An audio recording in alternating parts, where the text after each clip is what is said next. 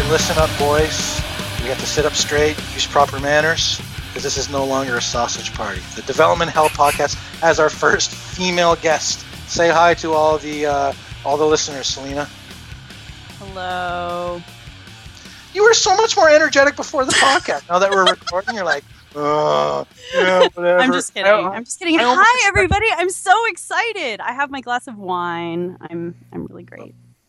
Okay. Well, anyway, we've made it to episode number 6. I know, it's pretty exciting. I guess. That's really compelling. No, it's good. I have a bottle of water, and I'm excited because I think it's cool that we get to talk to Selena about stuff, and she's probably going to tell us lots of cool stuff, and that'll be neat. Oh, I like you too. I didn't say that. So Selena, why don't you tell our listeners a little bit about yourself and explain to them in excruciating detail how you bullied your way onto the podcast. Right.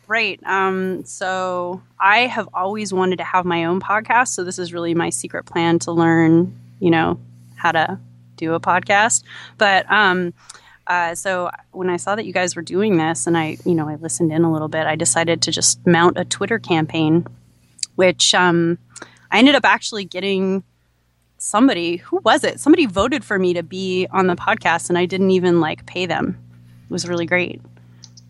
So yeah. That sounds anyway. Yeah, anyway, that was a really great introduction. Hi, my name's Selena, and I work on Postgres. That's mostly what I do. Yeah. Awesome. Yeah, I'm into open source stuff, and I started this conference called Open Source Bridge. See, now I knew. Yeah. Now I knew why Ed was so enthusiastic to have you on. I really wasn't. That's true. He wasn't at all. He was against it from the beginning. But yeah, I've been doing stuff with software and computers, I guess. I mean, as a hacker type person since college, and before that, not at all, really. And I had a awesome boyfriend who was like, "Hey, you're into computers. Here, let me help you build a computer and install Linux on it." And there's all this awesome stuff on the internet. Let me show you. That's kind of how I got started. It was a long time ago, back in the 90s. That is a long time ago. Yeah. That's almost pre-internet days. Wow, it's impressive. So, how'd you get involved with Postgres? So I was working for a manufacturing company. They make bike parts, and they had an ERP system that was running on Mac OS 9, just the horrors of which I will spare you. Mm-hmm. It was really kind of the most awful thing I've ever had to work on. And so they decided that maybe they should get an updated ERP system. And so we started kind of looking around, and they decided that they wanted something that they could have the source code to, because that was kind of a problem with the system that they had. And we started looking around, and the tools that we found that were appealing were mostly based on Postgres, the database in the back end. So I kind of got a crash course on running Postgres and running it on OS 10. And so anyway, so that's how I got started. And I just kind of walked up to this guy, Josh Berkus, with a friend of mine and started asking him a bunch of questions about Postgres at OSCON, actually, many years ago. And as we were asking him questions, he was like, "Well, you guys seem to know quite a bit. Maybe you should just start a user group in Portland." And so we did. And that was kind of the beginning of the crazy Postgres user group. Yeah. So, typically, how many people would you get coming out? The first one was 3 of us. And hey, you got to start somewhere. Yeah, those are usually the better ones, I found. That's a conspiracy. Was that all 3 Postgres users in Portland? In the world? No. Yeah. It was pretty funny. It's my friend David Wheeler and Gabrielle Roth and I, and we just were like, sure, 3 people makes a meeting. And so we did that for a while until we started getting, 10 or 15 people. I think the most that we've ever gotten was about probably 30 or 35, and that was for a relational algebra cocktail hour, I think. I think we also got a lot for a refactoring party where we took the schema for RT and just kind of did a live drunken refactor. I think anytime we invite people to come drink with us and like do something funny with code, like they get pretty excited. Yeah, but we've been doing that now for 5 years. That's, you know, one time I had a refactor party for RT where I just deleted it.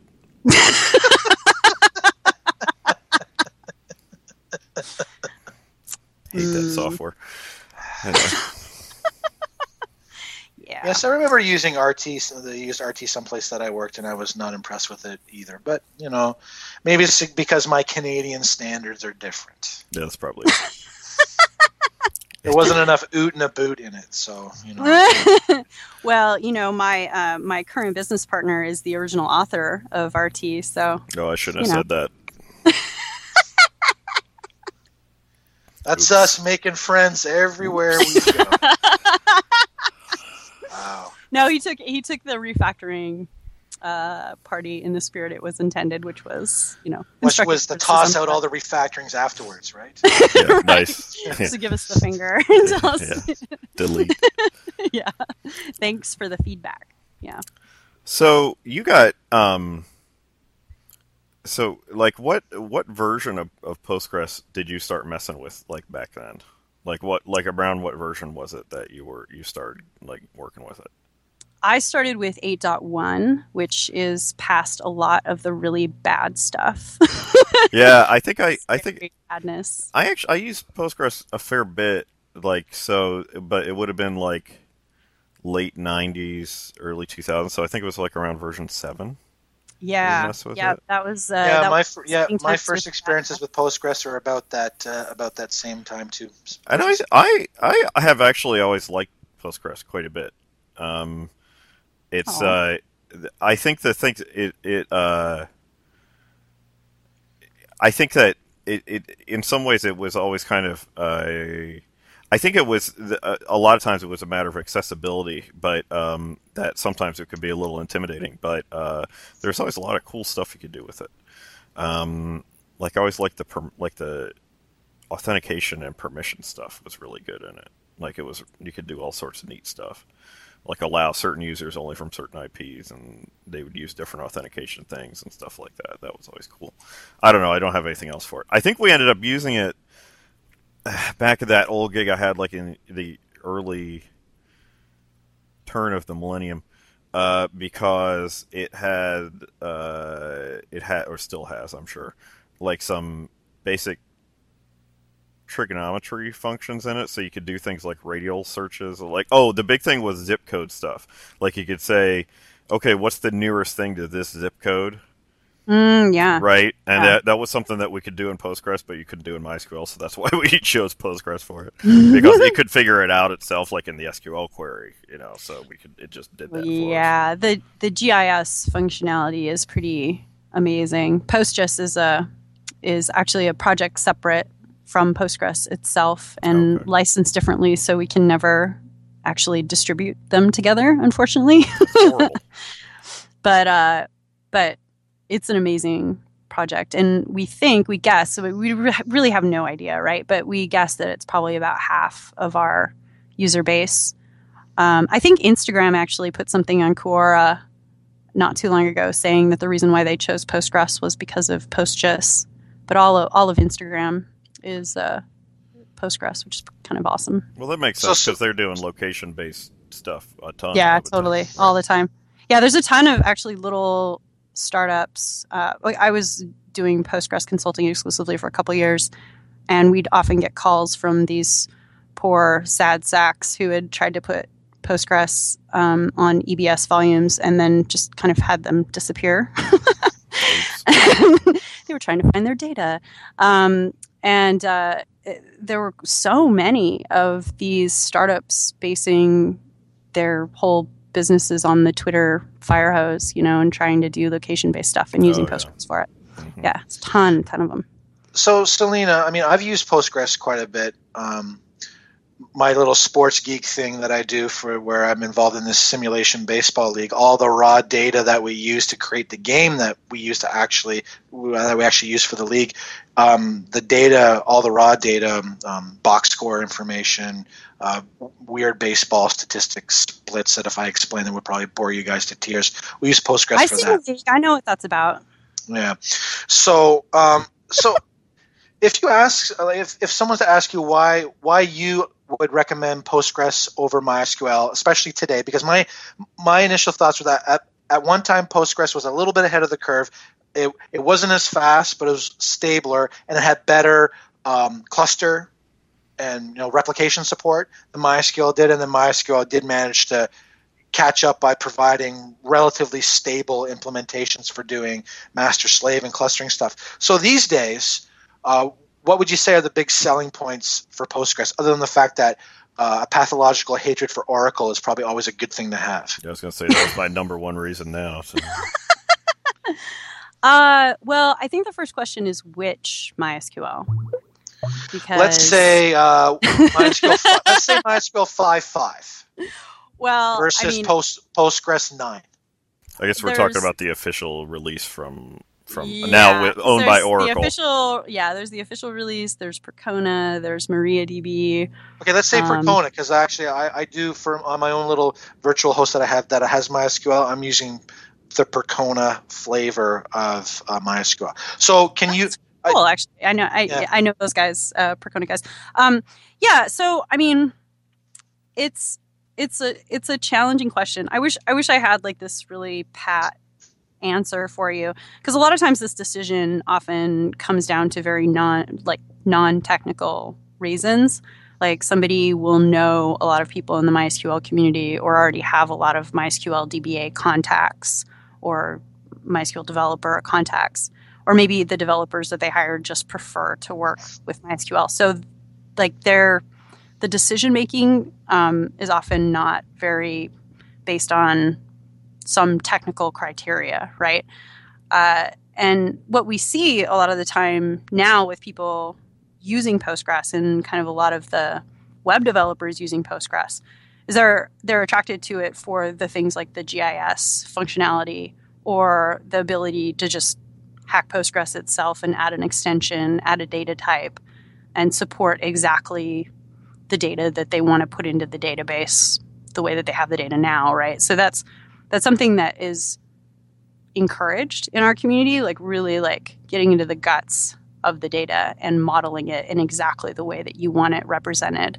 And that's not kind of the same, I don't know how, maybe like culture, basically, with people who are using MySQL.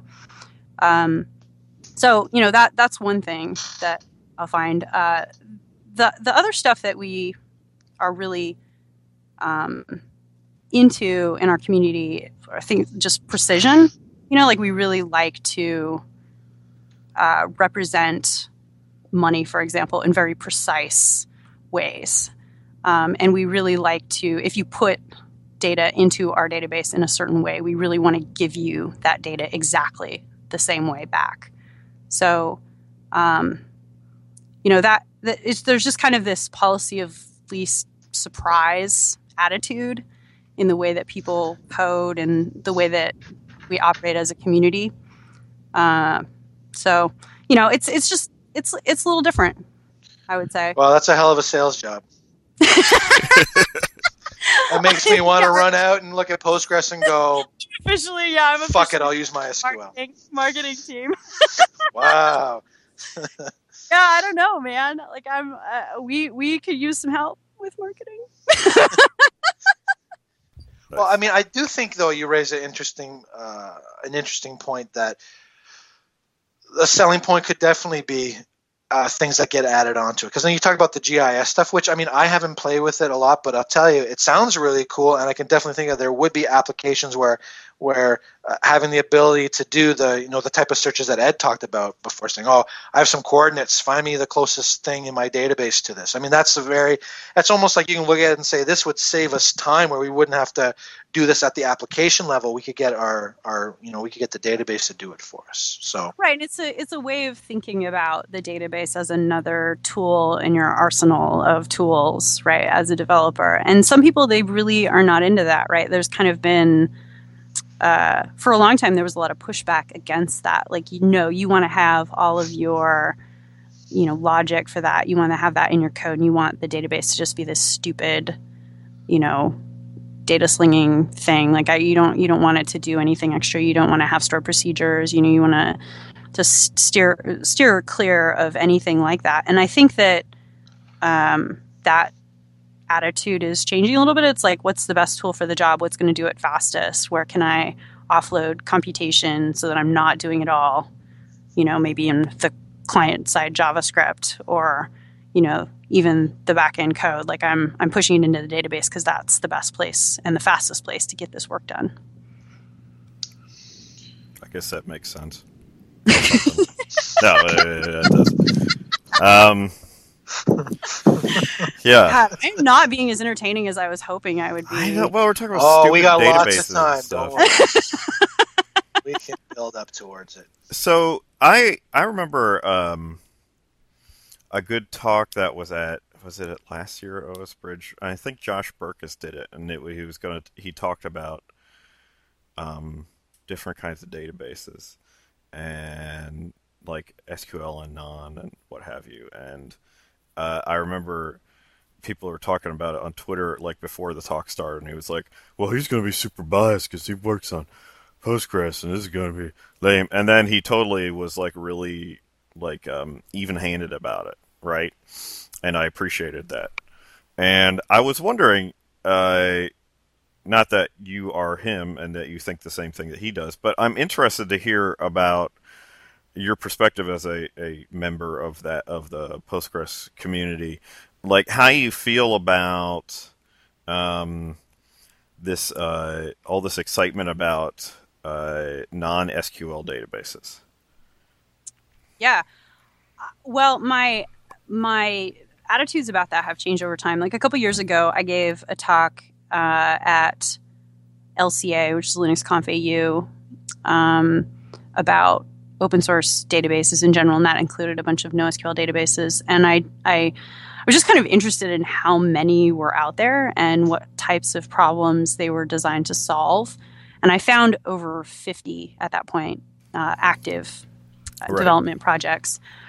And I contacted them all, and I sent them, like, you know, a bunch of questions, standard survey stuff, and started kind of looking at, you know, what their development style was, what problems they were trying to solve, and what general kind of groupings they fell into. And I actually talked to Josh Berkus a lot about this at the time, because he's been in the database world for quite a bit longer than I have, and has seen, right, you know, some of these, the ebb and the flow of the different styles of databases that have been in vogue or whatever.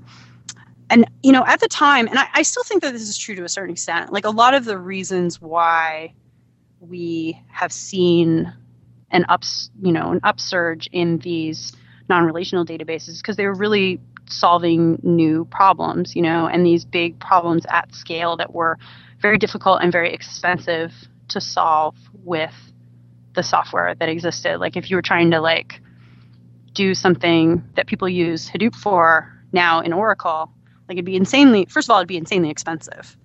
And second of all, you might not even be able to do what you want to do because you just have so much data, and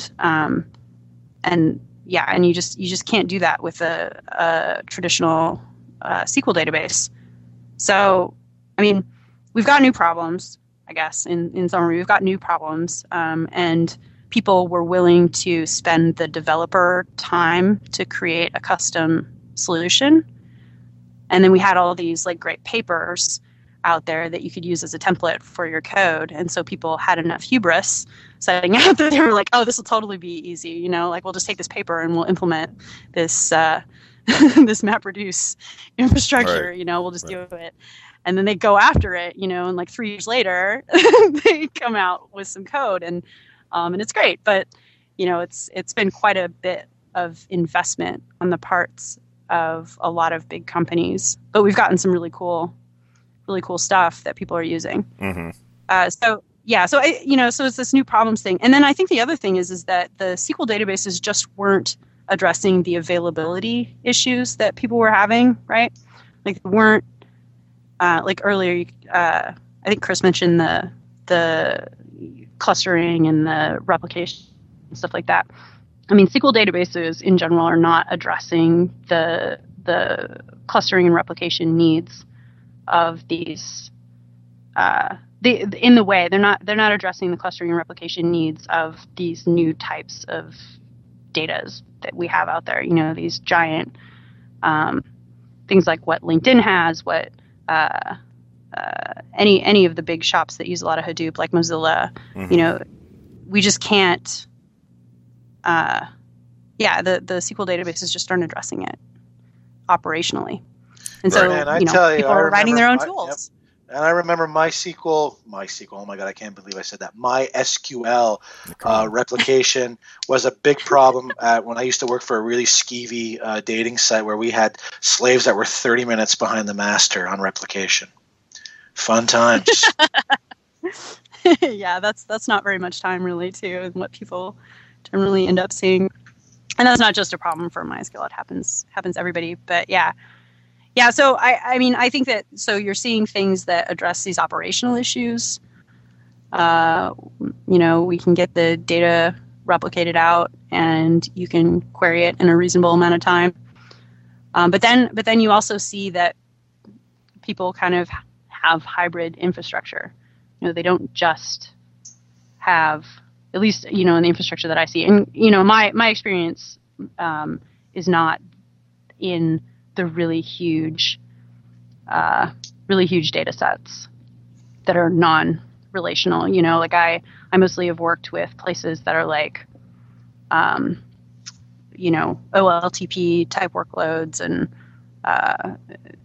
web, selling of things like backcountry.com, like stuff like that, where they've got, a big SQL database, and then they've also got, some analytics that they need to run, and so they've got like a data warehouse, and then maybe they've got some MapReduce infrastructure or something Hadoopy to do analytics on their web traffic. So, I wouldn't say that I've seen it all by any stretch of the imagination, but the slice that I have seen, they generally go for a hybrid infrastructure at this point. Oh yeah, for sure. At Moontoast, we definitely have hybrid. Our main databases is MySQL, but we also use we use Redis, we use MongoDB, we use Memcache for caching. So and even if you start using things like Membase, or I guess it's Couchbase now, right? The hybrid solutions, yeah, they're everywhere, and it's the I agree with you. The pendulum has swung. The pendulum swings back and forth between, I want all-in-one solutions to I want specific solutions for specific problems. And we're definitely at a phase in, at least in web application architecture, where people are very comfortable with hybrid solutions. Yeah. And that's a problem actually in terms of hiring. There's so much new stuff out there. It's really difficult to hire DBAs that know this stuff. It's really difficult to hire even web people who really understand, all of the different tech that they need to work with now. And then it's incredibly difficult to hire ops people that can operate both, a Hadoop cluster, a Postgres instance, maybe also a MySQL instance, Redis cluster, you got to figure out all this load balancing stuff. It's just such a crazy array of skills that you have to have now to operate in a modern web shop. Yeah, I think we definitely found that some of the technology choices we've made on our projects have been based on, do we have friends who have worked with this? It's kind of like It's yeah, a lot totally. Like but it's really a lot like you were talking about, like why people chose, you know, say Postgres versus MySQL or what have you. A lot of it was like, do I know a guy who works on this? Like, right? And am I going to be able to like hire them? You know, right? That's the other question. Right. I'm trying to hire somebody right now, and it's so impossible. It's crazy. Right. I mean, I know that we definitely have made choices like that based on like, do we know that we can talk to somebody who's worked with it, like that we trust, right. You know, and maybe not hire them, but we're good enough friends that we could like pick their brain, you know, over stuff, or like, I don't understand how to do this. Can you tell me how to do it? Basically. And that has made a big difference because I like there, you're not going to run into, there's not like a bevy of like, you know, MongoDB expert ops guys. Like there's not a bunch of them out here, you know, so unless they're the people who actually work for the company who, you know, Tengen and whatever the name is, you know, those guys aren't there. And, you know, same goes for any other sort of like, it's kind of specific, and there's not going to be a ton of people who have a bunch of knowledge about it. The same way that you could be like, well, I'm completely not into, for the most part, things like certifications and stuff like that. But, you know, you can go like, are you an Oracle certified dude? And you could be like, yes, there's lots of those guys, you know, and it's easier to find those kinds of things because it's, you know, a solution that lots of people work with. So, well, and that's a huge problem in our community right now. Like we can't like produce enough Postgres DBAs fast enough for the demand. We get, I wouldn't say more than 20, but it's approaching that, you know, these job postings every week on just our, you know, we've got a mailing list, PGSQL jobs, you know, people are posting trying to find DBAs. And I've just seen the years of experience requirement go down and down. Now they're like, 2 years. It's going to get to the point. It's going to get to the point that, man, they're going to get to the point where it's like, we just need somebody who's heard of Postgres. Right. Like, can you pronounce it correctly? You know, do you say Postgre or Postgres? Yeah. I mean, it's just, it's intense. And so we get people coming to our conferences saying, you know, how the hell do we find these people? And what I'm finding from the kind of more experienced shops that have had a few Postgres DBAs for maybe the last like 3 or 4 years is they're like, well, we're just hiring Oracle DBAs and retraining them because they're not any more expensive really for us for what we need them to do, and it's close enough and they're willing, so you know, we'll just take one of those guys and retrain them, and that's better than, you know, sitting and feeling sad for months because we can't find anybody that really knows Postgres. Right. Yeah. I don't know. Do you want to stop talking about databases? We have cooler stuff to talk about, right?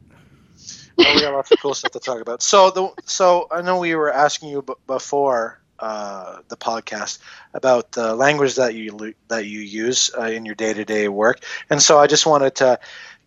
You mentioned that you used Perl. Which is probably the most maligned language after PHP these days. So as your perspective as a Perl person, I know you posted a wonderful list into link in our pirate pad that we used to plan the show about where Perl ranks on some stupid bullshit list. So I don't give a damn about that stuff, but I wanted to get your I don't care how fucking popular Perl is. I know a guy who's a Perl hacker, and he's given up Perl. I think it was more that Java had surpassed PHP. I just wanted to get that. Oh, yeah. I just wanted to.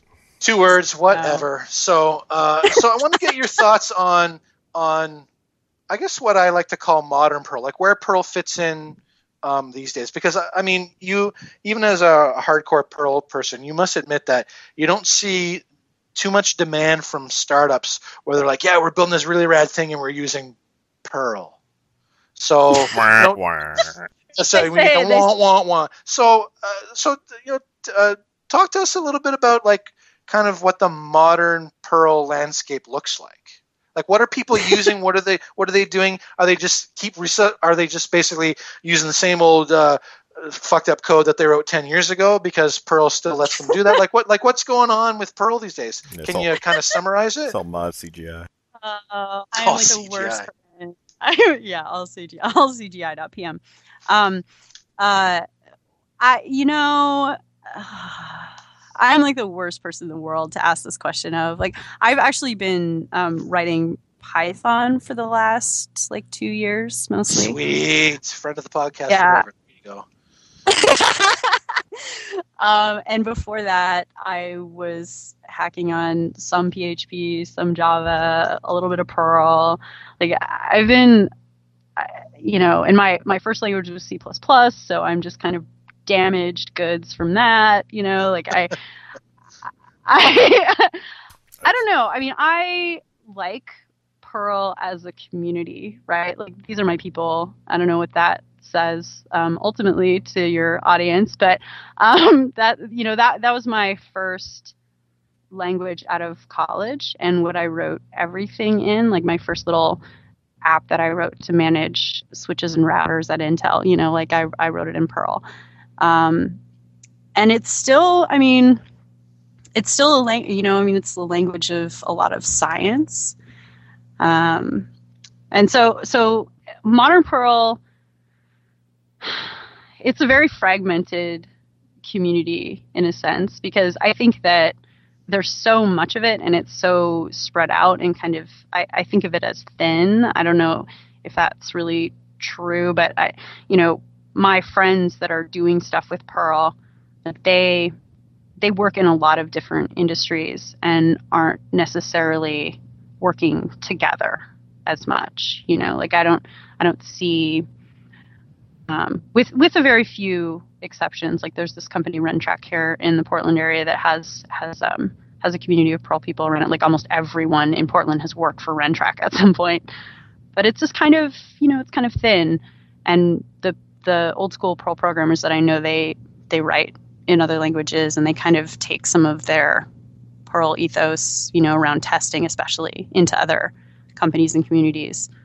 But there just isn't as much of it. And I think part of it has to do with, the younger, hipper companies and stuff like that. They're really not that into Perl. But, we're still beating Groovy, so that's good, right? Nice. Nice. And Cold Fusion. I don't know.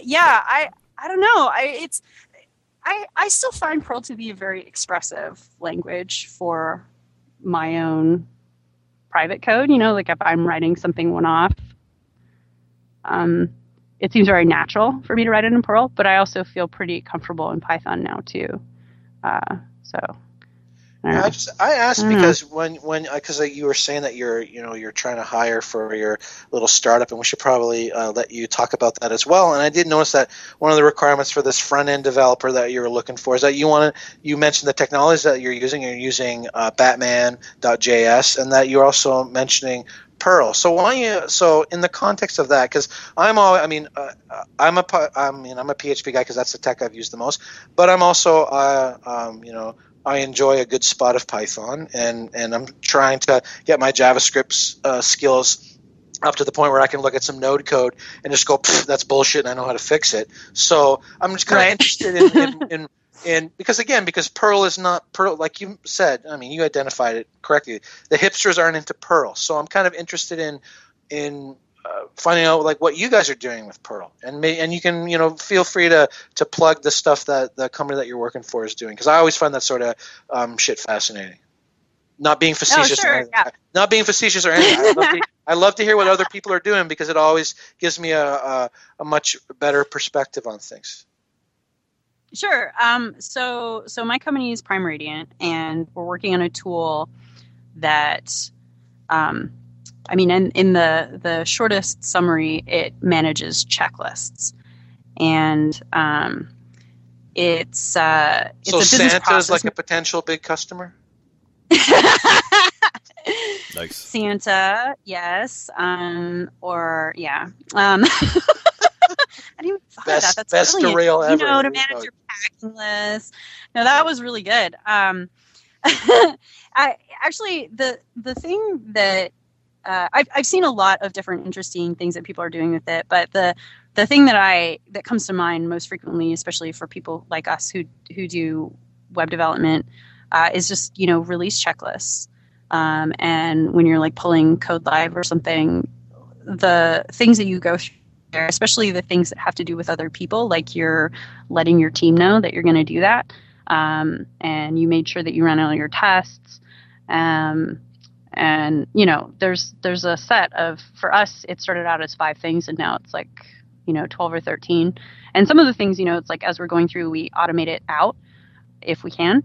And then there's other things where, you know, we want there actually to be a pause point and we say, hey, no, actually announce on IRC that you're going to do this right now so that we know. Because we're not, you know, those continuous integration hotshots.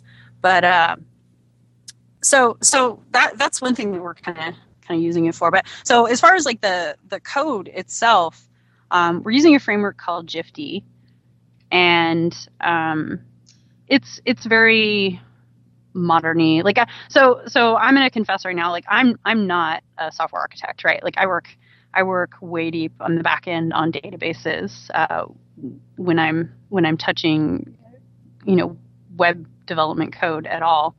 And I mostly just fix bugs. So so me describing this, it's probably going to make my co-founder laugh a little bit.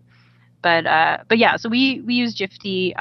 They've got tools that are kind of like the Python virtual env tools. Like there's a thing called Perl Brew, you know, so you set up, you know, basically a virtual env type environment with this thing called Perl Brew, and you can run different versions of Perl.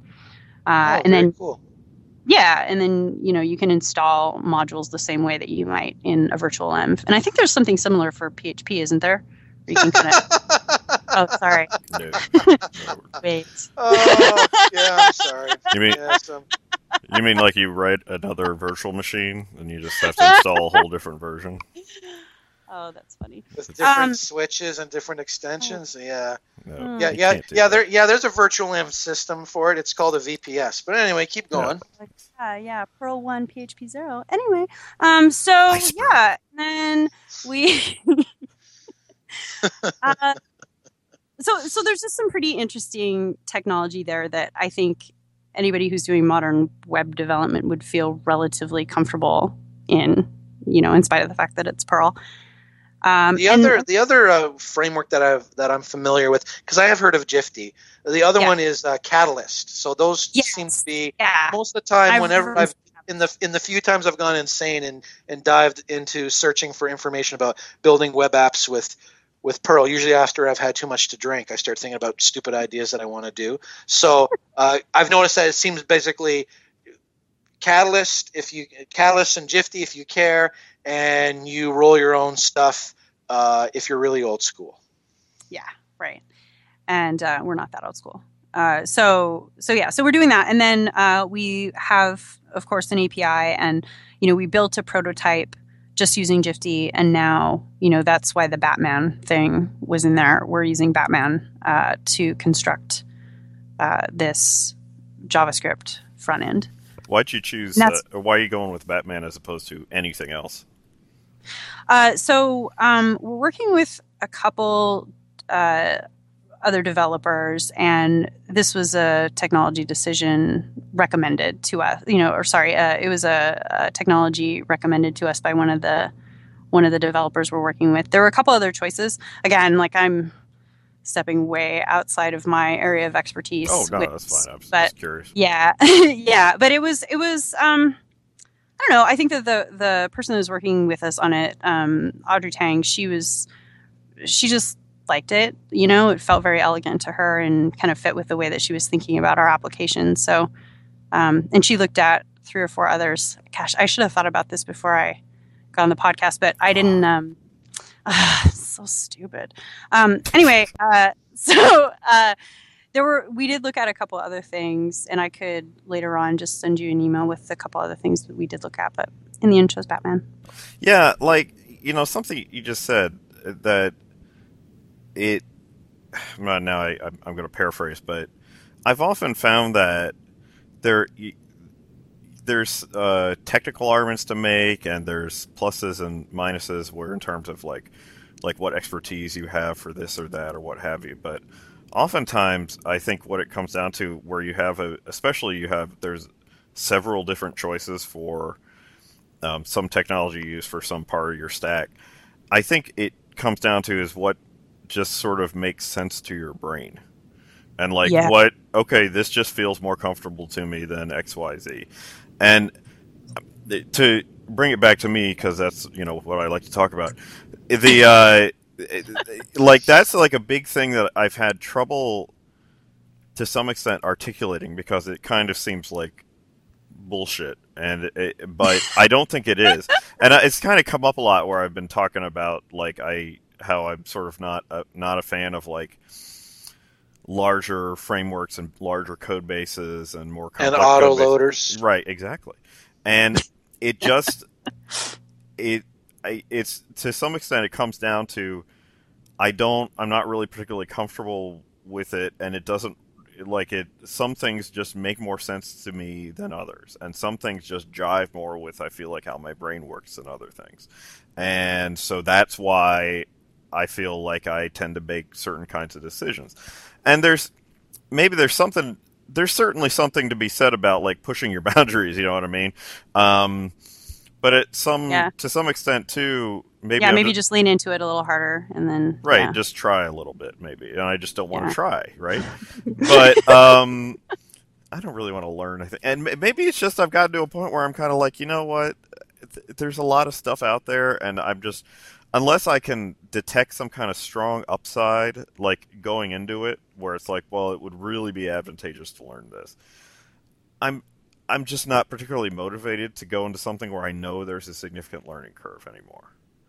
Maybe that's because I'm not 22 anymore, right? And I'm kind of I've got a lot of stuff I can build these things with, and I'd rather do something that I can start building with sooner rather than later, I guess, I don't know. Now I'm off. That was a complete tangent, but I guess. I think, I actually think that way kind of about software communities. Mm-hmm. I think that a lot of the times why certain people gravitate towards certain software communities is just because the way that they think meshes well with that software community, right? You get there and you can just kind of settle into it. And you kind of know what's going on, and you know how other people are thinking about things, and it just feels sort of right. And that's something that I really appreciate in the some of my coworkers that I've worked with over the years, the ones that can really identify that feeling and just kind of go for it. Really they lean into it, and they're all right, this thing just really fits for me. I feel really good about going in this direction with this technology, and it's solving my problem. So I'm just going to go for it. Right. And we find that a lot, in the Postgres community. Part of the reason why I think that it's because it's an older community that the project was founded, I think, the same year or maybe the year before MySQL was, and the people involved in it. I was just 2 days ago, actually, I was having a conversation with somebody about some, internal Postgres, people stuff. And he sends me this email where he links to a conversation that was really similar to the one that we were having now, but from 2002 or something. And he sends me all these emails, and it's the same people with, plus or minus a couple people, but the same people kind of talking about these same issues and kind of how they thought through it before. And it was really cool, to see that community and that feeling and the way that they were thinking about things. The way that we solve problems as a community hasn't really changed that much. Right. Even me, I'm relatively new. I only kind of started with the community in 2006. But we still kind of think through problems and solve them together in a very similar way. And I think that's really interesting thing about open source communities. Yeah, I think there's something to it. That's interesting. Anyway, when you brought it up, especially because right now there's 30 different options you have for front end JavaScript frameworks or component libraries or whatever. There's literally there's a plethora, and the sort of bad definition of plethora of options. And you're such a poser, plethora. Come on, Ed. No, it's a word. And just because it's a real word doesn't mean you should use it. Well, I intend it because it's the right word, damn it. There's an overabundance of options, right? And it's great in a lot of ways, but it also means that it's like, you know, when you're making a decision, you're starting a project, is like, which of these 25 things will I choose? And it sort of gets into that tyranny of choice idea where it's like there's so many options that you basically can't choose anything, and it screws you up, and you end up being less productive because you're worrying about these kinds of things. Like there's too many, you know, there's too much stuff to do, and it makes you less likely to actually make a decision and do something. Or you're constantly second guessing like the decisions, you know, that's like, well, why didn't you use Sammy, or why didn't you, you know, or the, you know, whatever. Right. Yeah. No, it's completely true. And sometimes it's nice, to be able to just kind of say, all right, you know, we're going to try this. And we asked somebody to help us, you know, and they kind of looked through the different options and gave the pros and cons, and we're like, you know what, I would like to use this framework. And so they implemented, you know, did a partial API implementation for us, and now our lead dev is kind of chugging through the rest of the implementation there and really learning Batman. Awesome!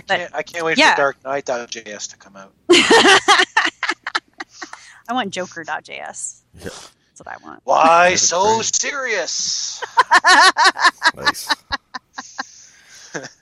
So you mentioned open source, so this brings us to another reason why it's. I think it's interesting to talk to you. You are heavily involved with Open Source Bridge, so why don't you talk about that and how you got involved with it and all that other wonderful stuff. And I will say before you launch into this that I wish I could go, but it's so goddamn far from Toronto for me to come out there. And flying out of Toronto is like flying out of the most expensive airport on the goddamn planet. And you're basically in like the Arctic Circle or something too up there, right? I mean, it's like no, I'm just south of the Arctic Circle. Just barely, yeah. Barely sound. You have to ride a polar bear to the airport. Yeah, no it goes on up there. So Open Source Bridge was or is still going on, obviously. But when we were first thinking about doing it, so there's kind of a very active and social open source and just in general tech community in the Portland area. And that at the time, just before Open Source Bridge, you know, the idea came that we should do this. A few people had gotten together and they had started this nonprofit called Legion of Tech, and they were running the Portland Bar Camp and also Ignite at the time, the Ignite Portland. And those were really two very popular events. Like in its heyday, Bar Camp was 350, 400 people. Like we'd have to, you know, stop people from coming in the door because the space we were using was over Fire Marshal Bob's, you know, limit or whatever. And the Ignites, we were having them at the Baghdad Theater, which is an awesome beer theater in Portland. And you know that houses like I don't know, maybe like 600-700 people or something like that, and we'd fill that to capacity as well and couldn't have people in either. So we had these two like amazing popular events and people were really excited and happy about that. And so for a couple of years we've been talking about, hey, like we should have a nonprofit run tech event that just really focuses on the way that people in Portland relate to technology, and that would be really great. And it would be especially great if it was kind of around open source stuff too, because we have a couple of cool projects in town that people are working on. We've got Linus here. You know, what can we do?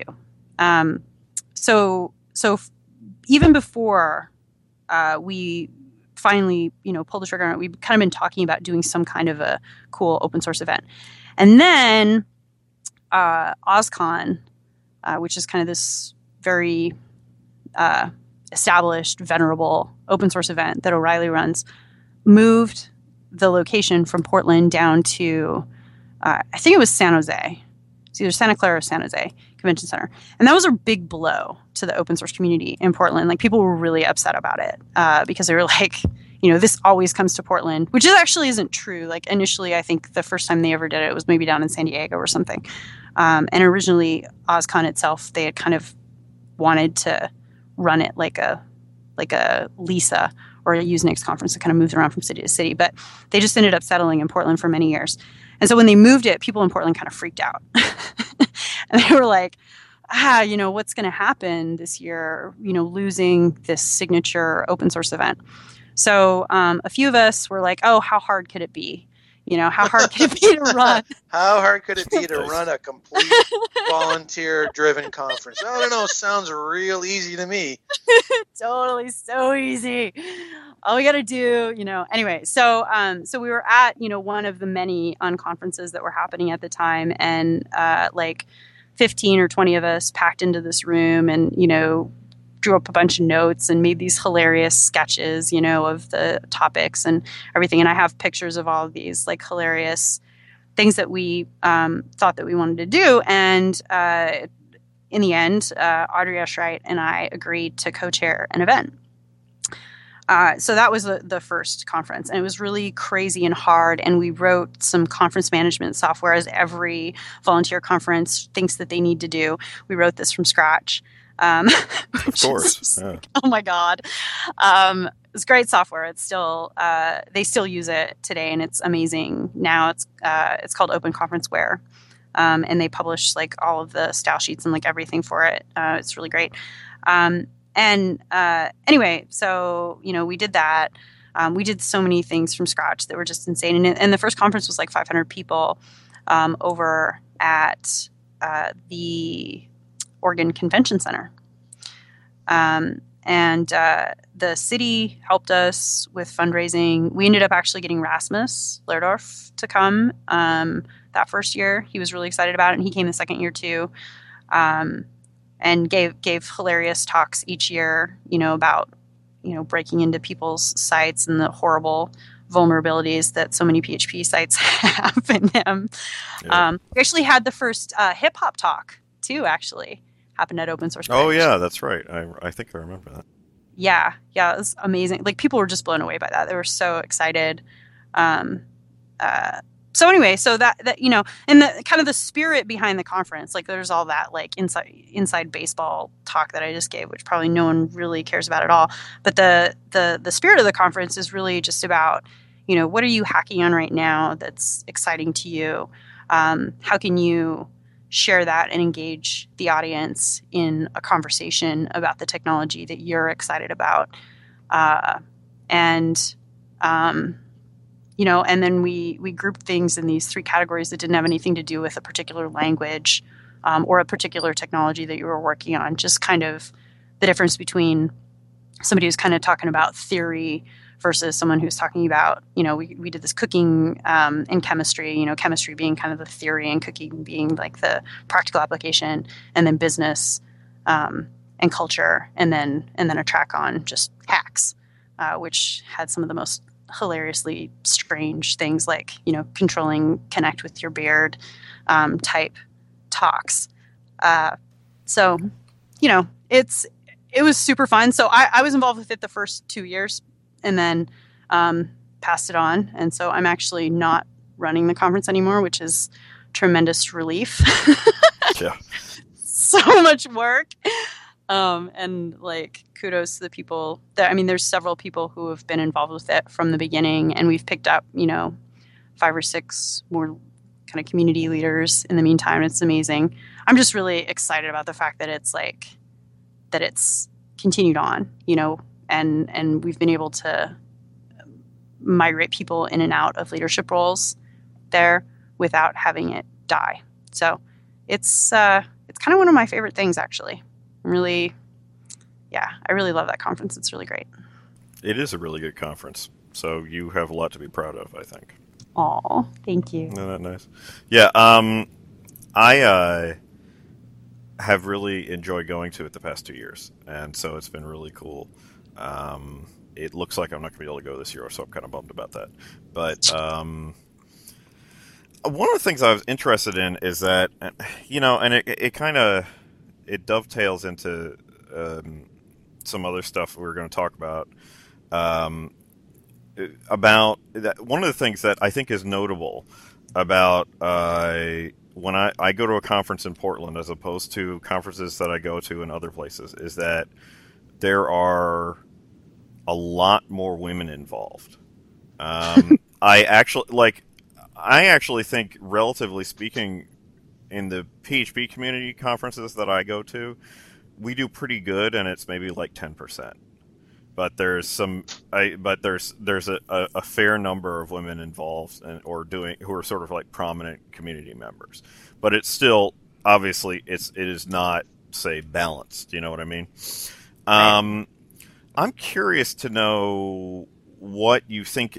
Why do you think it is that, say, Portland seems a little bit different in that respect, and that it, like, not only just there are women participants, but there are women in leadership roles in the community there that we don't necessarily have in at least other places that I've observed?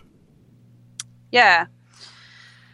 Oh man, it's such a big question. Like, I wish I had like an easy answer for it.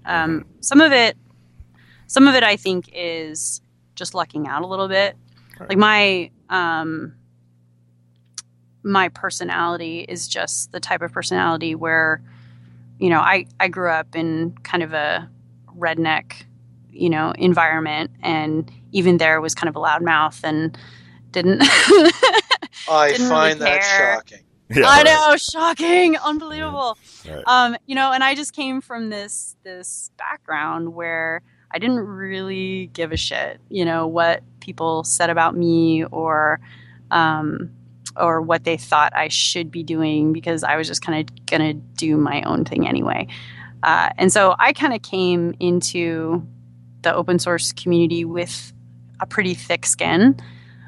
And I mean, the mailing lists and the people even can be terrifying, you know, if you're encountering this for the first time. Like a friend of mine who's like a really like a lovely person, like she went to a user group for an entire year and not a single person talked to her, you know. Right. I mean, it's like, it's just kind of like this crazy pathological, I don't know, like antisocial thing sometimes for people. And yet, you know, she just kept going for some reason, which I can't really figure out. And now she loves it. You know, she's got friends in these communities and is a leader in her own right and does lots of amazing things. But, you know, like if that's the barrier, you know, if you have to go to a user group for an entire year and have no one talk to you, like how many people are really going to like stand for that? You know, it's just not. Yeah.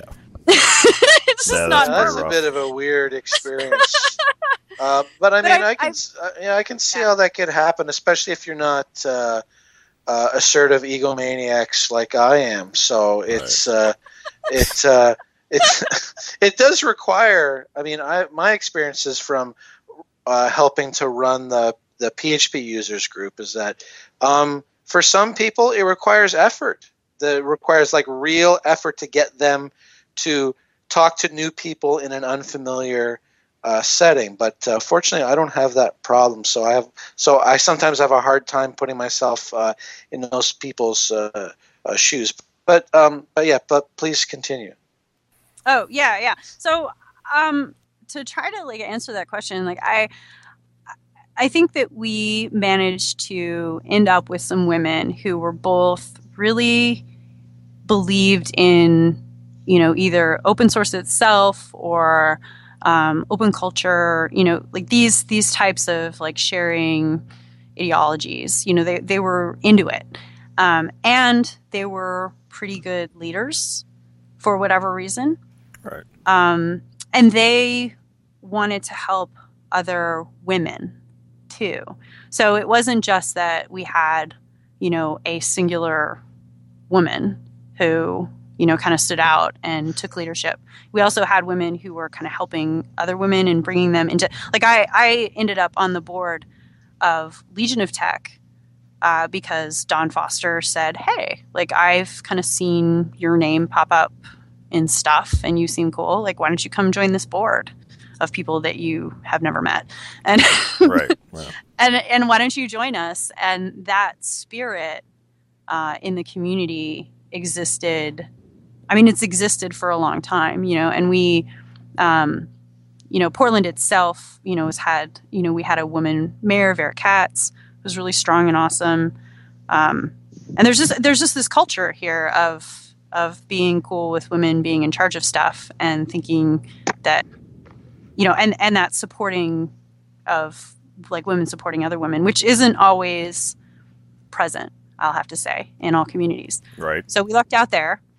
And then there was this great enthusiasm for both user groups, for like unconferences, for conferences, for all of like the independent things that people were working on, for small businesses. There's tons of women-owned businesses around tech here in Portland. So it all just kind of came together there. And then, as we saw little problems crop up, like we really felt that we wanted to have more female speakers. And we thought pretty hard about how we were going to make that happen.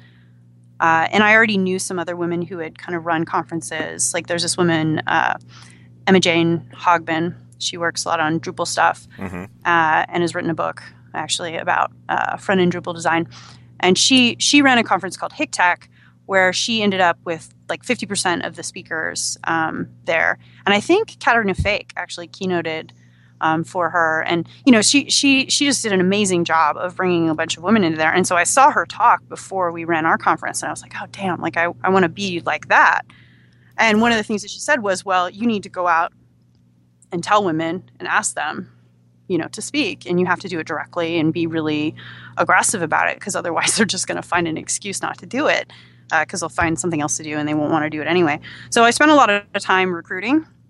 And then we actually had a user group specifically for women, where we had, these women who had never given talks before coming in and giving talks to other women. And we had men coming into the group too, but really the focus was, getting women to give talks to other women. And from that, we ended up with 3 or 4 speakers in the first year.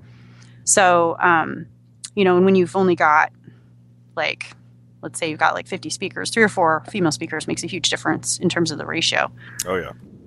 Yeah. So anyway, so it's, there was this, so we got these people supporting other people, which was awesome. We have this, already have women in leadership positions.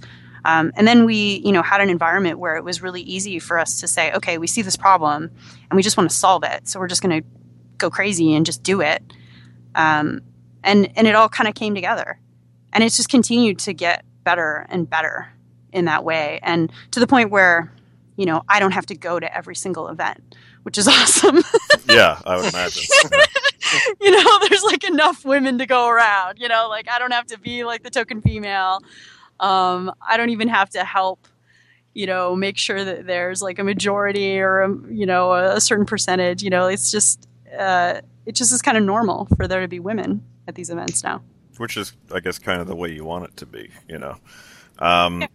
How do you, one of the things I guess in an argument I've heard come up, that it comes up with when you're talking about conferences and you're talking about speakers, I think there's a tendency, and I honestly, I haven't run into many cases or any cases that I know of where it was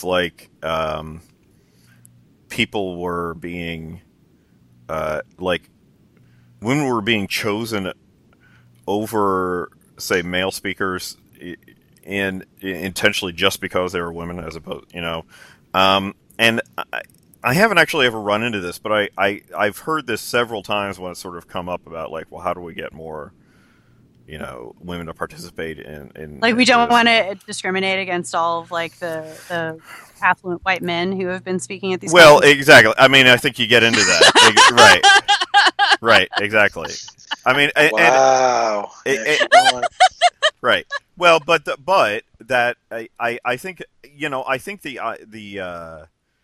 think the response is one that comes from this idea of,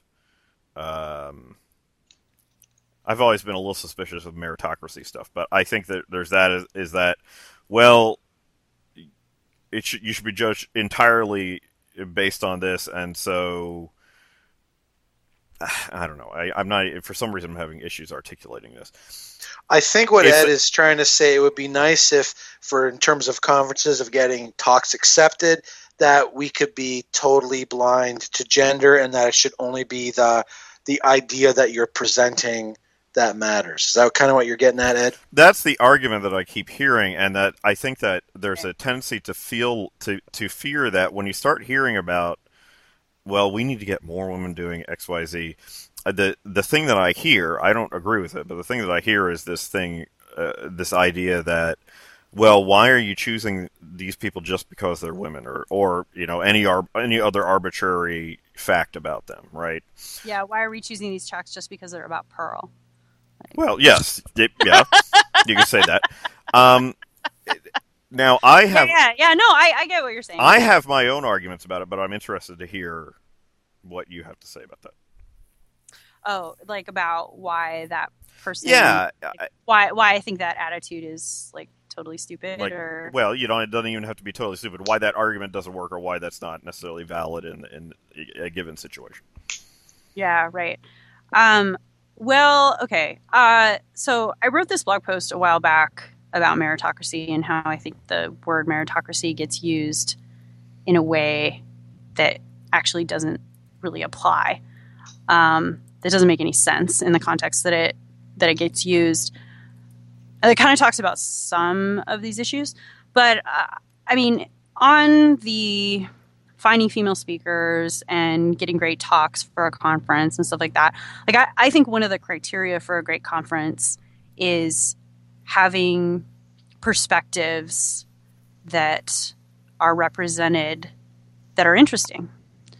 Right. So, and sometimes, you know, the person who's, you know, I mean, I don't know what the, you know, you could come up with a set of qualifications, right? Like you could say, here's my criteria of what, you know, a great speaker, you know, maybe they're the project lead, or, you know, maybe they've worked this many years in the industry, or, you know, you can come up with qualifications. But my experience with talk selection is that it has nothing to do with that. And typically what happens is someone's like, have I ever seen this speaker before? Is the content of the talk very interesting to me personally? Right. Could I use the content of this talk in my job? And that's kind of like how they look at this. And so if you think about that in the context of talk selection, like what chance does a woman who is giving her first talk have in that? Because you're already at the disadvantage. And the same thing goes for like any man who's like giving a talk for the first time. What chance do you have if the person who's looking at those talks has never seen you give a talk before? You know, you're a first-time right. speaker.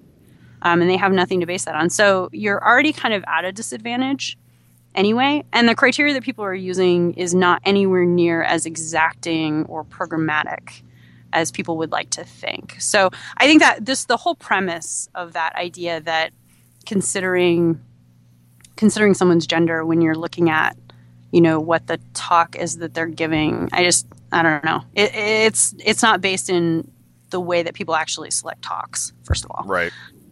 And then the other thing about it is like, it's interesting having women at technical conferences. Like I'm looking forward to the day where that's not true.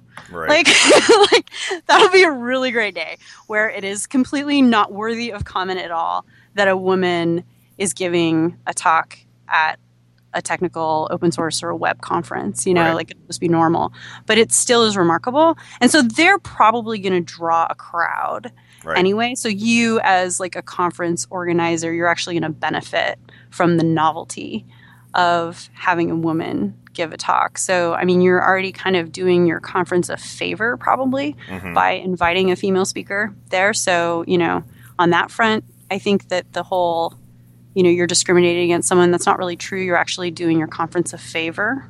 Right. At this point. Yeah. Right. I dig you. Well, yeah.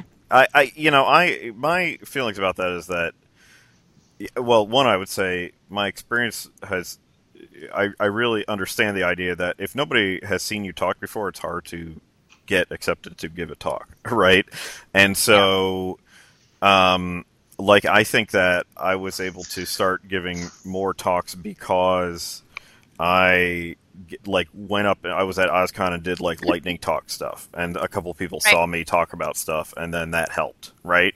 Or I blogged about some stuff and that helped, and so that was able to get me sort of in the door to start talking about stuff. But I think the thing that is that I didn't have otherwise any major like cultural issues that told me that I should be scared of getting up there and talking, right?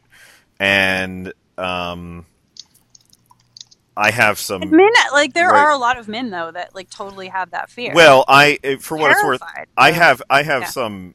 I think I've made no secret of the fact that I have to deal with like anxiety and depression issues, and that's just something I deal with, right? So I definitely have that stuff, and I probably stress about that more than maybe your average person, maybe.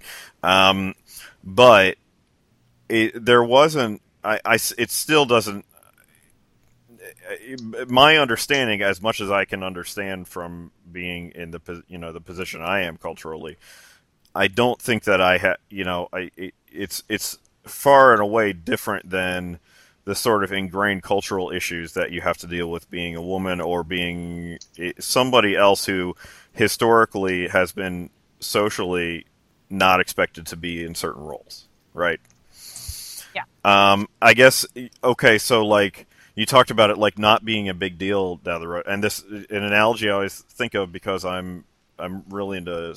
Okay, I think of this because I'm a big football fan, so I watch a lot of football and I pay a lot of attention to professional football in the U.S. Right? Bears suck. They do, but I love Icky Woods. I just want to say shout out to Icky Woods. It's like most awesome. I saw that guy rules. Have you seen? He's like he's coaching like a women's pro team, like a like semi-pro. I saw some story about him. Yeah, I totally... he coaches a lingerie bowl team? No. Like a semi-pro, not a lingerie bowl team. No. This is serious football. Oh, man, we have the same birthday. I know that I knew that guy was awesome. Icky Woods, he has the same birthday as you? Yeah, he has the same birthday as me. That's pretty sweet. Well, there you go. Anyway. Yeah, and like his ex-wife is on the team, I guess. Aww. Well, that's they get along okay, But anyway, he's just a good guy. You think he tells him, "Hey, don't block for her when she goes out on the sweep left"? Right, exactly. But okay, I mean,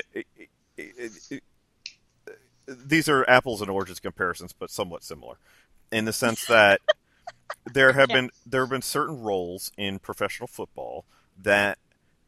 It was expected that it was typically not the case that African Americans were in those roles. Sometimes they were player roles. Like typically African Americans weren't quarterbacks. And that was 10 years ago. That was still getting talked about as kind of a notable thing. And nowadays, but you look at the Ducks. I mean, right. Yeah. Nowadays it's not. And the other thing that I think I was particularly aware of this because it was when the Bears last went to the Super Bowl, which was 2006 season, and they played the Colts. And that was notable because both of the head coaches in that game were both African American, and they made kind of a big deal out of it. And I think the thing that was cool was after that, nobody really even felt like it needed to be mentioned that much anymore. Like, you don't hear about it's like, oh, isn't this awesome that he's... Like, seen it, yeah. Right, totally, which is... and I guess, to me, I'm kind of like, well, I'm kind of glad that that's the case now, right? Because that it doesn't get talked about because it's not really an issue. Like, nobody needs to bring this up. It's like... I mean, ultimately, there's that... It's like, well, can they really do the job or not? Which is obviously ridiculous, but... Ultimately, that's the point where I can take the bumper sticker off my car that says I do not code with my vagina. Like that'll be a really that is great. Yes, exactly. So that's where you want to go with it, and then we will omit what I said before the podcast about this whole topic. Right. Just on the off case that my wife listens to it. Nice, but. But if you've gotten to a point where where it's not discussed, then you have probably overcome the major social and cultural issues that were causing I agree with that. I will say that unfortunately that argument gets used as a way to silence people who bring it up as a problem, unfortunately. So they'll be like, right. They're like, stop bringing up that whole women in tech thing because it's really annoying to me and it's not an issue. And we're like totally post sexism and blah, blah, blah, you know? And, and so it's, you know, I'm like talking about this and I'm doing it in a really casual way, probably more casually than I would do if I was, than I would if I were at a conference with people that I didn't know, even though this is probably more people are probably going to listen to this than that. Than that. No, that it's just us and my wife who listen to this. Aww. Thank you, grumpy Canadian guy's wife. Anyway, so, but I will say, oh gosh, he's not going to like me now. But anyway, what I will say is that it's still an issue right now. And, you know, I'm one of the advisors to the ADA initiative, which is a project that is focused on kind of trying to get more women into jobs that are open source focused. Cause there's a lot of amazing jobs out there in open source and not very many women have them. And there's a lot of reasons for that, not just sexism, but just, you know, I mean, there's just a lack of opportunity and awareness around what great work this is and what a cool place the open source community is just in general. And so, you know, I still talk about it and I'm still going to talk about it probably. I mean, I hope not for the rest of my life, but you know, I don't hold out hope that everything's going to change, you know, in my lifetime.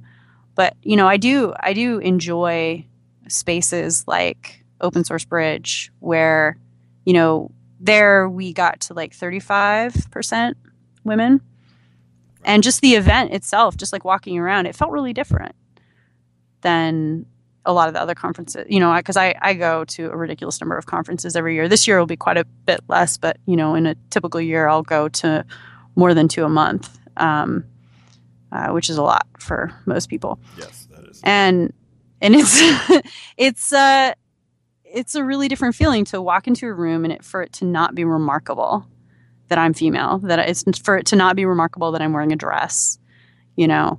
Like it's yeah, I know, you know. It's just funny though, you know, you don't realize until you're in a setting where there are a lot of technical women how different it really is. And I've just really enjoyed that change for myself in a lot of the events that I go to now, where there's, you know, sometimes it's all women, sometimes it's majority women, sometimes it's, you know, this 35% women, and it's such a different feeling. And I like that I experience that difference, you know, and I enjoy the events, you know, when I go to a Postgres conference, it still is mostly men, but, you know, it's, but those are my people too, right? I mean, they're my crazy database people. So, right, I dig it. It's just the patriarchy trying to keep you down, Selena. That's all it is. They've totally brainwashed me into loving SQL. It is SQL's a patriarchal conspiracy, definitely. Yeah. Of course, yeah. I'm trying to think of a joke, but I can't. So I'm looking through our little list here, and I noticed there was where Selena was asking, is there a code of conduct for this podcast? Obviously not, so we can move on to the next topic. So you had this thing about the end of CoTweet, and I wanted to talk about this because I noticed. Oh my God! So I mean, I will also say that I have no idea what CoTweet is, but and I'm probably I'm Canadian. Cut me some slack. So. But I do notice that this is a general trend, and this happens now, especially with the startup mania that has gripped the tech space, where person creates cool or small focused team creates cool piece of tech.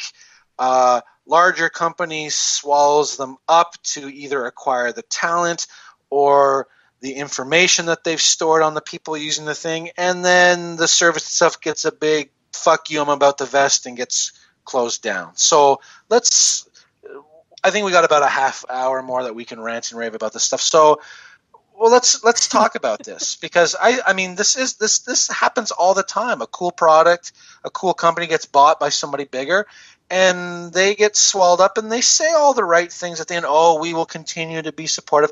And meanwhile, they're just sitting there waiting for their fucking shares to vest so they can cash out and go off and do something else. And all the users who helped get them to this point where they could be noticed and get bought, to use the correct phrase, get fucked. So let's talk about that. Well, that would like be the better. I think of it more as like an Ike Turner, you know, kind of relationship. Oh, but where's my money, bitch? Is that what we're talking about? I mean, that's what happened with CoTweet, right? Like they got bought, and then I forget who bought them. I didn't even really care. I was just so upset because my trolling tool of choice was gone, which is really sad. But I mean, basically the problem was that they wanted people to pay like $250. I don't think that was a month, maybe for like a year or something like that, to use the tool. Right. And it was a tool that a lot of little open source projects were using to coordinate tweets, basically. And so they use it as, for Spazzer. Right. Yeah, for Spaz, we started using that some because it's handling, like, because you get so much support stuff you end up doing through Twitter that coordinating that becomes really problematic. Now, I think CoTweet had some other issues with actually, like, sometimes it seemed like it would miss things and junk like that. But yeah, well, I'm all fair mad about it. But it's just a bummer. It does remind me of the conversation. So I'm pretty good friends with this guy Bradley Kuhn, who used to be part of the Free Software Foundation, is now runs the and also was part of Software Freedom Law Center. And now, what does he do? There's another, the Software Conservancy. He's now, I think he's like executive director or something like that. And we talk a lot about freedom and software. And I get a lot of shit for having a MacBook. Oh, I bet you do. But every time it's like, why do you hate freedom, Selena? And, it just reminds me of like, oh shit, really, like, us open source projects, we really should have a thing that coordinates our Twitter access that doesn't require us to use a proprietary tool that eventually is just going to shut down and go away and really leave a hole. There's the open source project aspect of it, and then there's like the fun trolling aspect of it. Like we run this Twitter account called Rebasiality, which is like hilarious revision control trolling. And it's really sad for us, because there's like 12 of us involved in that. And now we no longer have to coordinate our trolling. It's like, what are we going to do? It's that like is half of my energy. That's important stuff you got to get sorted out. It's critically important. It's awesome.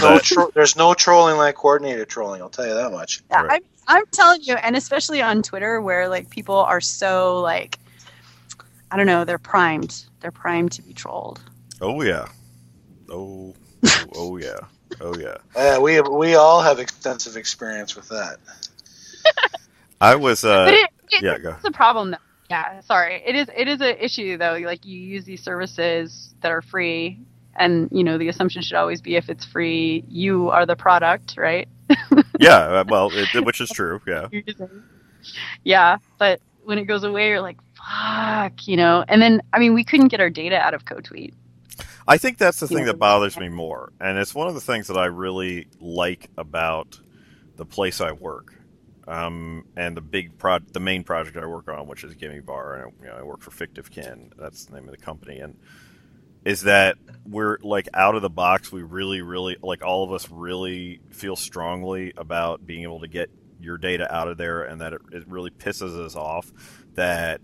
Stuff that content that you collect in other systems, you can't actually ever get that out of there, or at least in any reasonable fashion. Short of like screen scraping or something, right? So, like it sort of feels good. Even, in this, it's not like this. We're doing it purely out of the goodness of our hearts, but it at least feels less like we're trapping people, right? Right. Yeah. And that they had, that we really like all of us feel strongly about that people should be able to take the stuff that they collect and curate and should be able to take that someplace else if they choose to. Now, the vast majority of your users probably are never going to do that. But I still feel strongly about it, right? So, yeah. And so that's a frustrating thing with this. I think it's critically important to be able to take your data out of it. Well, here's an example that a little conundrum that I could have that sort of is related to this is that, it sort of also deals with like the archival issues that you have to deal with electronic media, and like there was a book that I bought today. And it was Jordan Mencher, who's the guy who did Karateka and Prince of Persia, and so he did a bunch of. He's like an early game designer. He's still continuing to work in the industry, right? And I really like that stuff, and I really because I grew up with games. I'm really into like historical vintage stuff and things like that. And he wrote this book that was basically, I guess it was his journals from like 1984, 1985, right? And he published this book, on the cheap, obviously. And I had an option today. I could buy the paperback or I could buy the Kindle version. And I was like, I could buy the paperback, and I know at least I will have that. Like, it's a physical copy. But I was also torn because it's like, I don't really want more crap in my house. And I also know that I've gotten to the point where I don't really read stuff like physical books anymore. I've never been a huge like paper reader, but I read everything on the screen now. And my experience now is that I just don't read stuff like physical copies. But the other aspect of it is like at some point, like 10 years down the road, I don't know if I'll have access to this. I don't know if it'll go away. How am I supposed to get this stuff out? Isn't it, it's not. It's all locked down, man. What am I supposed to do? So I'm kind of wondering about this. I don't know. Yeah. I hear you. I used to be like quite a data hoarder with things, and I've recently just started kind of letting it go. I don't know. There's a certain amount of cognitive load that I no longer wish to maintain, but I hear you. It's frustrating, and it also just would be interesting, right? Like if you could carry around with you all of the weird stuff that you were into, like if I could go back to when I was like 17 and first like logging into BBSs and downloading weird crap and, all the weird, writing that I used to do, collaborative writing projects with people when I was that age. And if I still had all of that, like, I mean, it would probably just be incredibly, like, horrifying and depressing on one hand, right? Yeah, but also just, like, really, like, interesting, Like, oh, wow, that rage poetry was really great, Like, I don't know, Like it's just, it's fascinating to be able to kind of look at that stuff that you were into and who you were at that time. So, in a sense, like, I don't think losing access to some of that stuff is all that different than it was before, right? Because, you move, you lose shit and all that. But it is frustrating in the context of a community-produced thing, right? Like you think about Spaz or you think about Open Source Bridge or, like these different collaborative works, essentially. And then you're using this tool to communicate out. And then all of a sudden... And I mean, it wasn't that sudden, but like you just lose access to all of that shared communication and history. And that's the stuff that really bothers me a lot is like there was this set of communication and this way that we were talking with each other and talking with the people that were talking to us. And we just don't have access to that now. It's gone. Yeah, there's stuff that I know I participated in the early mid like 90s. That's just a lot of that stuff just is gone. It's not accessible anymore. Like but it's always been that way with media. I mean, even think about this. How easy even today is it to find a book that's 50 years old? Yeah, it's true. Even just 50, even a book that's 25 years old. How easy is it to still actually find a copy of a 25-year-old book that's still in good condition and will survive for another 25 years? I mean, cultures do this all the time. They destroy their knowledge. they bury the old and the decrepit and the soon to be dead. So yeah. I mean I'm like Ed too. I read lots of stuff on screens, but I also have several bookcases at home full of books. Paper books are never going to go away, and I think as the percentage of books of reading material that's around that's purely electronic, that stuff's all – it's all going to be for the now. And the stuff that really matters, it'll end up on paper somewhere. It'll be stored somewhere, and you'll be able to get back to it. But the problem now will be that the only way it's going to be preserved is if somebody other than you thinks that it's important. So yeah, I mean, that's really how it's going to be. I remember there was I remember reading an awesome short story as a kid about a guy who lived in a society where every single book that had ever been published had been digitized, and that people could access that through some sort of really nasty, ubiquitous wireless type thing. Right. But he rejected all that and taught himself how to read, and he discovered that, and then he discovered the actual paper books and discovered how different those paper books were from the material that was being presented via their ubiquitous online library. So it was a very kind of – that story really sticks with me after all the years. I wish I could remember who wrote it or, you know, what the name of the story was. But, man, that's all that stuff is going to decay and rot, and there really isn't anything you can do about it. Paper or bits, they rot as soon as they're committed. Well, I think that, you know, paper might last longer, like near the Arctic Circle. So, Ed, I think maybe what we should do is just start shipping all of our books up to Chris's bunker. Oh, yes. What do you think? That's a good idea. And that could be the archival base. Yeah. And, you guys are dicks. Yeah, and you can just put it in your Canadian bunker near the Arctic Circle. You pronounce it bunker. Bunker. Nice. I'm a boot to go out to the bunker.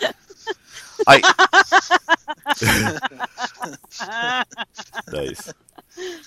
I wonder if it's just because maybe there's more of an expectation that things will be available because there's so much electronic media that when swaths of that stuff go away, you're sort of like,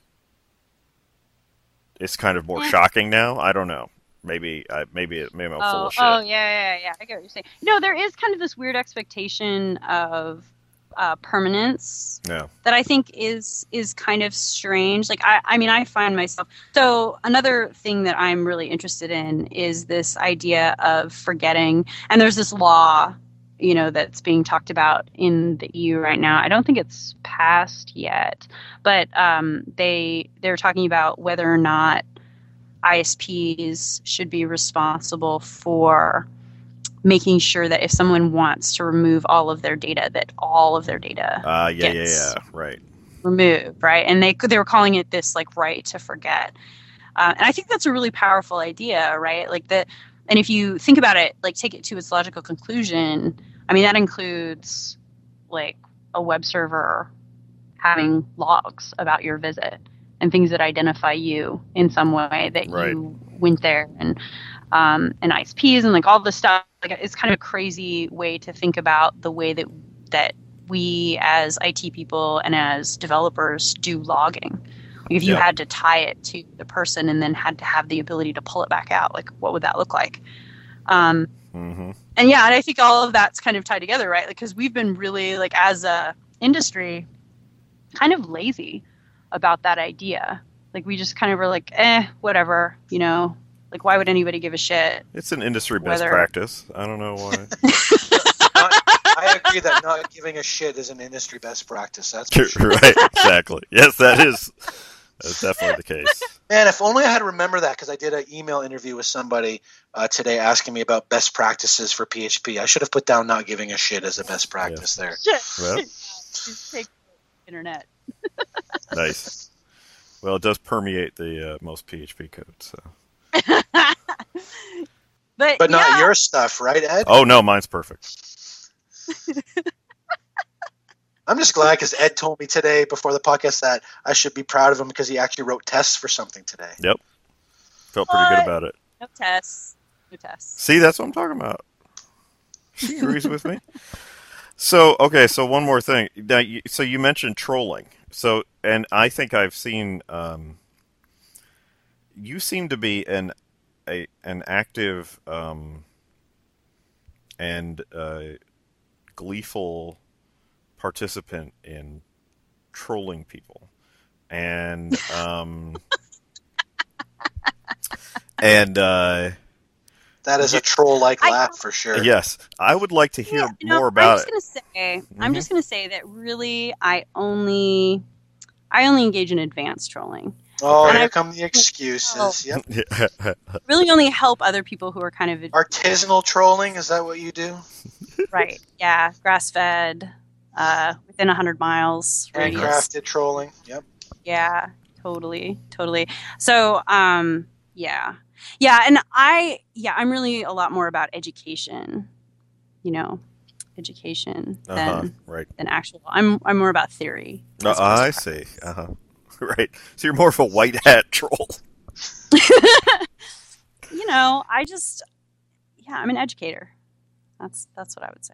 I'm an educator. You educate people by insulting them? That sounds like the type of thing I need to do more. Yeah. Nice. Did you see that thing? It was was it on BBC where they tracked down... Oh, that was so... Oh, they tracked down a troll. I thought, mine. That was terrible. It was so To Catch a Pedophile or whatever show. Yes. Or Predator. That's what it was, right? That television show was To Catch a Predator, and they go and find a horrible pedophile, or oh god, it was terrible. Yep. Yeah, it was just like that, except for in Great Britain. So that's the kind of thing you do. No, it's not good. I know. Man, I wish I had that kind of a budget to. Man, that'd be so great. Oh, yeah. I could just do that to all the MongoDB people in the world. Now the prejudices come. First it's, we need to get more women involved. And now it's fuck all those Mongo people. Wow. Right. No. I met Megan from Tengen. She's really sweet. But anyway. No. You're not weaseling out of it that easy, Selena. Come on. We all love each other in the database community. So, so the trolling thing. So I have a couple really good friends who we give this talk about trolling. The first talk that we ever get, sorry, now I got this crazy cat coming in here. I also have a cat that is really loud. That's cool. I got cats.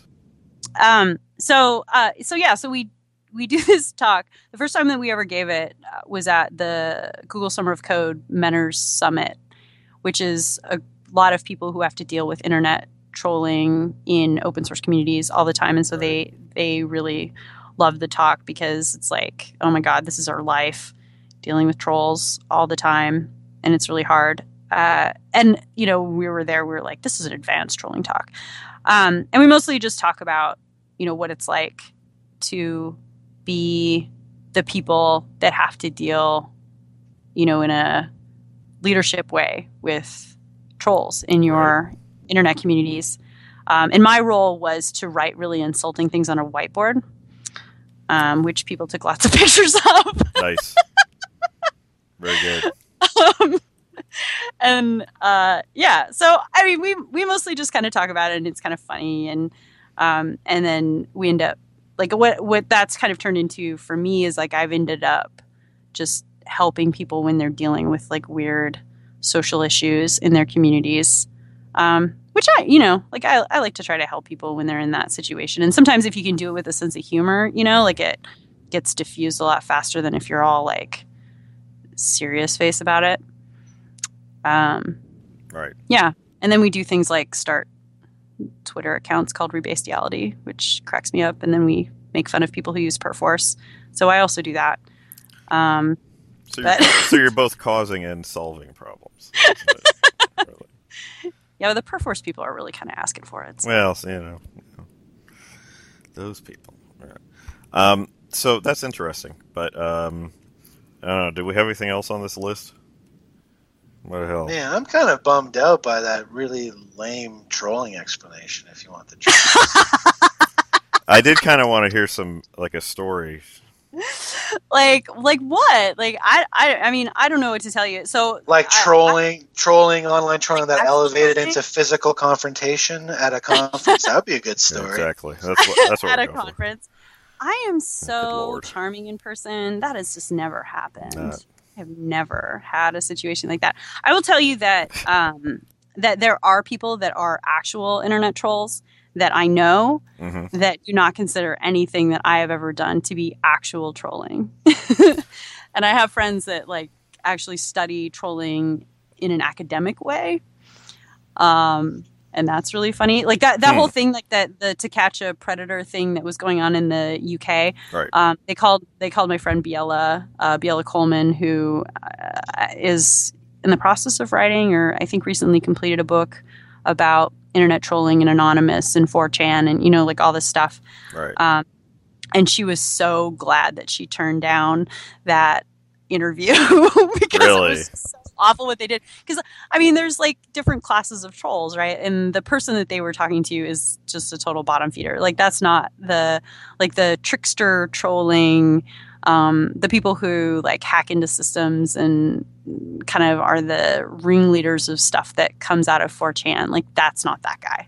Oh right? Yeah. That guy was just that dude was just a douchebag.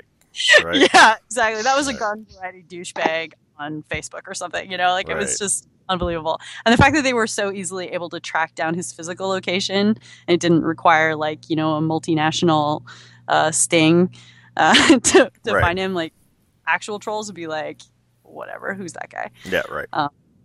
Yeah, I'm not a real one. I just play one on Twitter. Nice. Uh-huh. Well, I think we have run out of things to talk for today, I think. Yeah, maybe. Oh, this was so fun, guys. Thank you for allowing me to, you know, bully my way in. It's great. We would talk for like 10 minutes otherwise, so it's good. It takes the pressure off. We decide to extend the policy of promoting women on podcasts. Nice. I tell you, I got lots of flack from people saying, "How come you haven't had me on yet?" And I'm like, "Because Ed doesn't like you." That's exactly it. Oh, that's so great, Ed. You should dislike most people and only have me on the podcast. That's fine. I told you we were going to get Chris off here. Whoa, going down, Chris. Really bad. And oh yeah, that's a good point. On Twitter, let them know whether I should come back or not. Okay. Well, yeah, we'll poll it. Hey, do you have a link for your whatever this cockamamie scheme you have going on for a business? Because I couldn't find it. Like, do you even have a website? Is that a... Yeah. So the product that we're building, it's checkmarkable. So I'll just type it in here so that you can have it. We set up a Tumble log for the business. So we set up a business name that was different. It's called Prime Radiant. Right. For you Second Foundation nerds out there. Oh, that's something. I don't know. You know what I'm talking about. Not really. Oh, sorry. Is that from Star Wars? Were we just talking about science fiction? Is that from Star Wars? That's like one of the prequels, right? Uh-oh. Phantom Menace, Second Foundation. You guys suck. Nice. That was a Clone Wars spinoff. No, it was one of the Timothy Zahn books. Oh god, those Timothy Zahn books. What? So. I don't even know who that is. Is that some Canadian thing? No. He wrote some of the Star Wars novels, like that. Oh. You know, the spin-off novels, not like ones based on the movies, and some of them are not. Kind of, but it was like official fan. You know, they have like their official fanfic. Approved fanfic, yeah. Yeah, there was no slash in it though, so that was kind of a letdown. Jesus. Yeah, but we are hiring. Oh my god, we need a front end developer so bad. Right. Jeez, okay. Dear god. Well, you said you're using Batman. Are you doing it in CoffeeScript? Yeah, there is a bit of CoffeeScript. There's going to be a lot of straight up JavaScript though. Okay, I was gonna say. Oh yeah, you mentioned the word CoffeeScript. You got the hipsters all over you like white on rice. Yes, that's what I want. That's exactly what you're looking for. Well, yeah. You should have about 3 people in the entire world to choose from who can work. Yeah, because no one can learn. No, I can't. No, it's not possible. There's another best practice. No one can learn. Don't learn. Right, that should be a great one. Things that you've learned in this podcast. It's that don't give a shit, and you can't learn. No, that's a good... Nobody gives a shit and nobody can learn anything. All right. Well, again, Selena, thanks so much for coming on with us. I had a blast. We covered a whole bunch of really kind of cool topics. It's a shame you don't know really anything about Perl. I was kind of looking forward to that, but, you know, people can't learn, right? Yeah. Hey, man, like I said, better than Groovy. Better than Groovy. Nice. So I think that's about it for episode number 6 of Development Hell. As always, check us out on iTunes. Check us out on the website, devhell.info. We always welcome feedback, though. We usually do like what that guy who had all the refactoring ideas for RT does. We'll just fucking toss him out and ignore him anyway. Yep. So thanks for listening, and we'll be back real soon. All right. Thanks, Dad. Bye.